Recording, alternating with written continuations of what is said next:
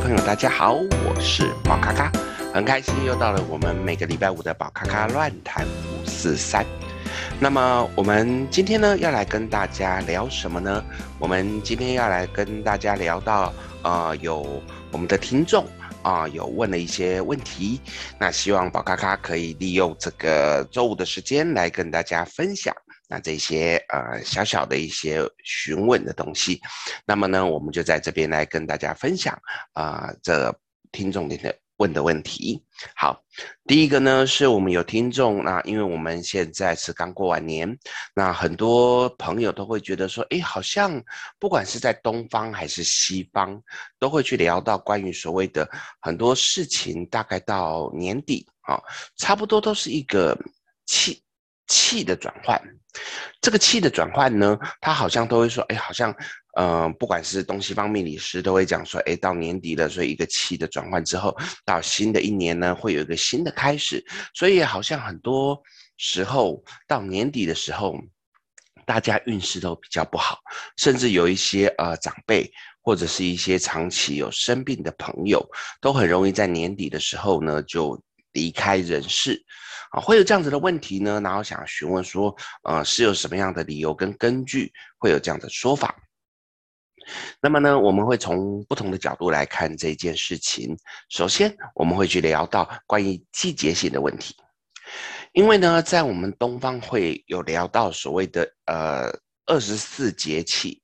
那二十四节气呢，它本身来讲就是我们的这一个呃祖先啊、他们有很多的智慧，会依据这一些农业的一些变化，那去思考。那当然，这个农业的变化呢，就会讲到一个呃，相信大家都有听过所谓的呃春耕、夏耘、秋收、冬藏这四个角度。那这四个角度呢，也是去说明包含我们的气的运作。毕竟我们人呃活在我们的地球上面，地球的自然界运作，对我们来讲本来就是一个呃顺着流走，那会比较顺心。如果呢你刻意的要去呃跟它走不一样的方向，可能就会变成比较辛苦的情形。所以如果我们去看到这四个所谓的春耕、夏耘、秋收、冬藏。你会去思考，因为在春天的时候，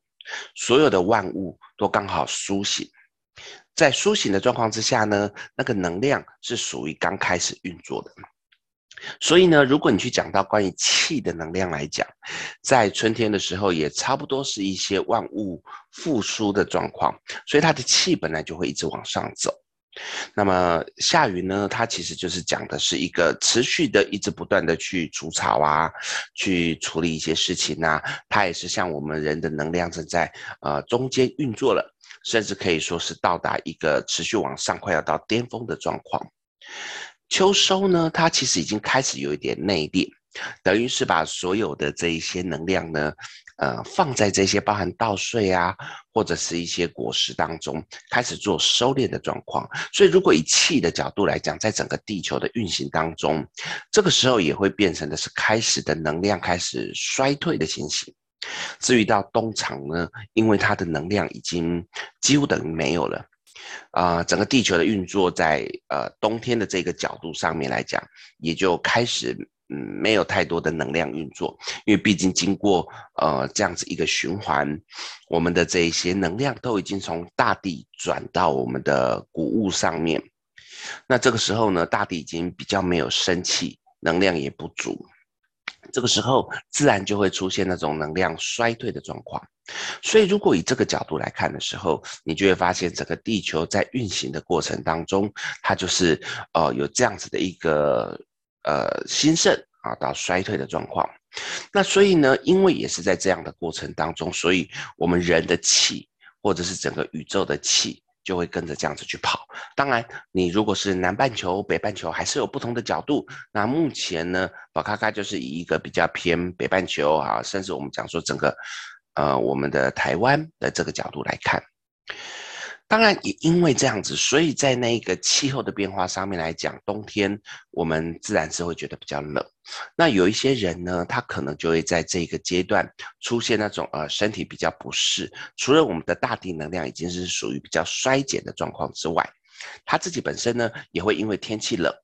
造成身体的一些状况比较没有那么好，譬如说血管收缩，或者是一些呃身体的不适。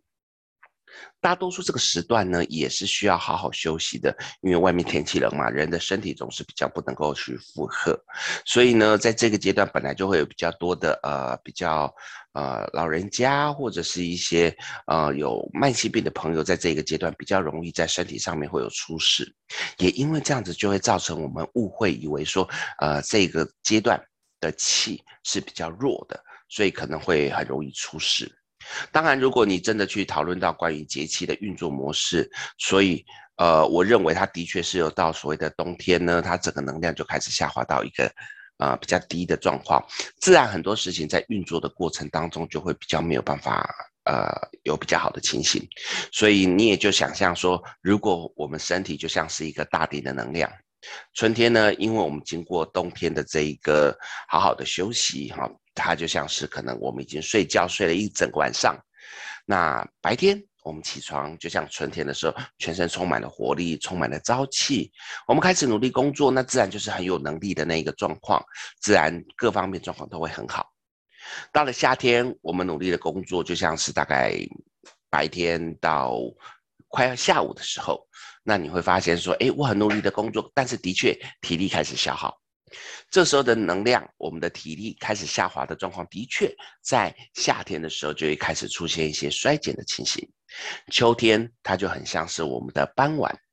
傍晚的时候呢，我们可能已经努力了工作一天，我们已经准备要回家休息了。这时候大家都是常常说啊，拖着疲惫疲惫的心啊，准备要回到家，所以这时候就准备要好好的回家休息。至于到冬天就像是我们的晚上，我们就要睡觉喽。所以你会讲到说，整个气的运作为什么是冬天会出现比较不好？你如果用这个角度来看，就像大地一样，这时候也是需要休息的。所以呢，其实除了刚才我聊到的那种可能我们有些误解，因为天气的变化导致身体不舒服的状况之外。其实从我刚才所聊到的这个举例的方式，相信各位朋友也会知道说，为什么常常很多命理师会去讲到所谓的呃春天是一个能量的开始，然后呃冬天可能是一个能量几乎结束的状况。所以呢，其实不管在呃东方，我们常常讲到很多运势的走法都是从立春开始运作。或者是西方啊、我们西方常常讲的第一宫啊，母羊座，它也是从我们的这个立春开始来算。所以呢，常常用这个时间来看的时候，就会看到说，其实不管东西方，都会有这一个所谓的类似的角度来看所谓的一个气起来的状况。所以呢，请听众呢也不用去太担心，觉得说好像到冬天是不是就是啊，可能出事情啊，有很多状况。我认为说，其实就是好好的修身养息，让自己在冬天的时候不要太过于劳累，不要让自己的身体出现了太多可能因为气候的变化产生不舒服的感觉，应该都不会有太大问题的哦。好的，那这就是先回答呃，我们有一个听众这样的问题。再来，有另外一个听众呢，他询问的是，嗯，我们每天都住在房子里面。这个房子呢，它是不是会影响到我的身心状况？因为他有说，呃，好像他以前住在某个家，他会觉得这个家让他有一个什么样的感觉？诶，他搬家之后到新的地方去，又发现说这个状况又不一样了。他觉得他自己本身的个性啊，各方面的一些成长过程也没有太多的变化，可是就单单因为搬一个家，他觉得那个情绪起伏是不一样的。所以他就问我说：“是不是每一个家都有一个能量存在，像是一个家的个性？”那么，其实这个我就会站在用希腊生命灵数的角度来跟大家分享。在我们希腊生命灵数里面呢，会只要是跟数字有关系的东西，我们都是可以去讨论。那我们的家最容易被拿来讨论的一个数字就是门牌号码。所以，请各位听众呢，你们现在就可以去思考一下。你家的门牌号码是几号？至于是什么几段、几巷、几弄这些呢，都不用去看，他只要去看到说你是几号就可以了。所以，比如说今天我的家是一百二十三号，那么就请你把这三位数全部相加起来，变成一个个位数，如果你相加起来还是双位数，就请你再相加一次，一直相加到个位数为止。这就是你的家的一个基本个性。譬如说刚才聊到的一百二十三号，它加起来等于六，所以就代表的是这个家里面有六的个性。至于是什么样的人进入到这个家里面呢，就会产生不同的特质。这个呢，其实在我最近呃在录音的过程当中，在聊到关于所谓的生命灵数的流年都有关系。所以各位听众，如果啊、你对于这个生命灵数有兴趣，在我们的这个包含过去的这一段时间，还有接下来的这一段时间，都会持续的把我们的这一个流年的一些讯息跟大家分享的时候，你就可以稍微留意一下。那么，譬如说我现在是六号人，六号人呢，那我进入到我的这个六号家里面，其实我会觉得在里面是比较舒服的。为什么？因为它的能量磁场跟我最像。那例如说我是四号人，四号人呢，他本身来讲，他是一个比较有自己的想法，那比较固执，甚至是一个学习后比较没有办法去改变的一个人。假设你今天，呃，你的家的门牌号码是二号，二号是一个很有弹性，然后一个喜欢跟大家互动的模式的一个状态，你会发现你进去之后就会格格不入。你会觉得说，好像你的这个能量进去到这一个房子的时候，会让你觉得很不舒服。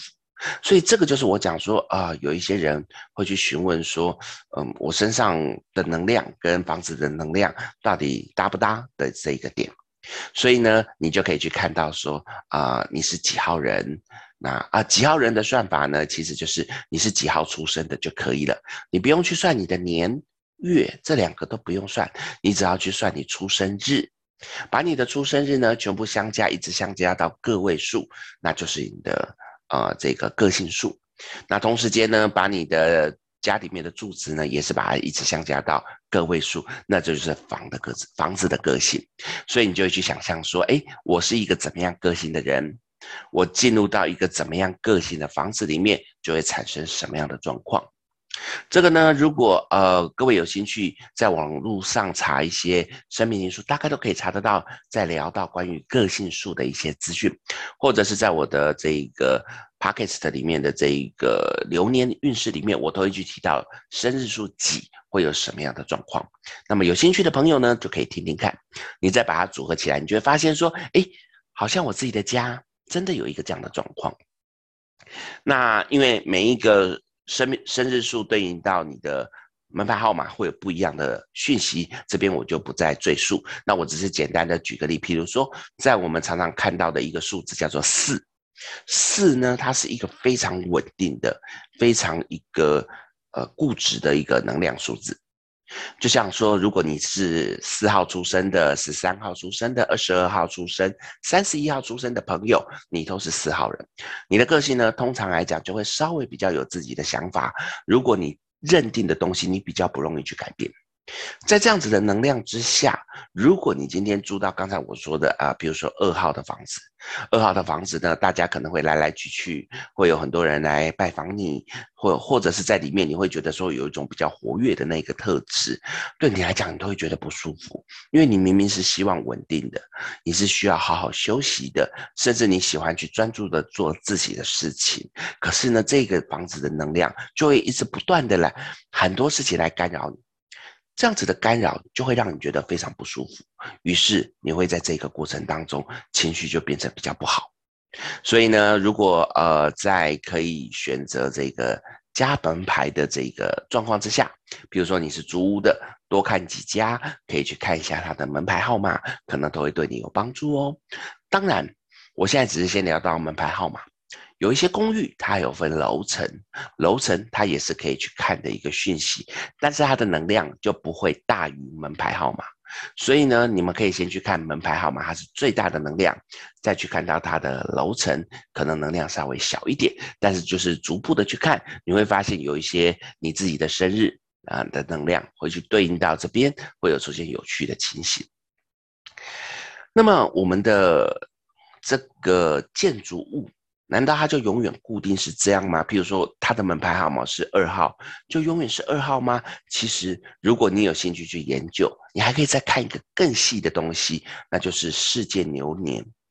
世界流年是什么呢？就是今年是西元历的几年？譬如说，我们现在是西元历二零二二年，西元历二零二二年的这个年，它就会把这四位数全部相加，就是二加零加二加二，那么它等于加起来就是六，六就是世界流年。于是这个房子它其实还有对应到世界流年，去看这个个性的房子。进入到世界流年六的状况会怎么样？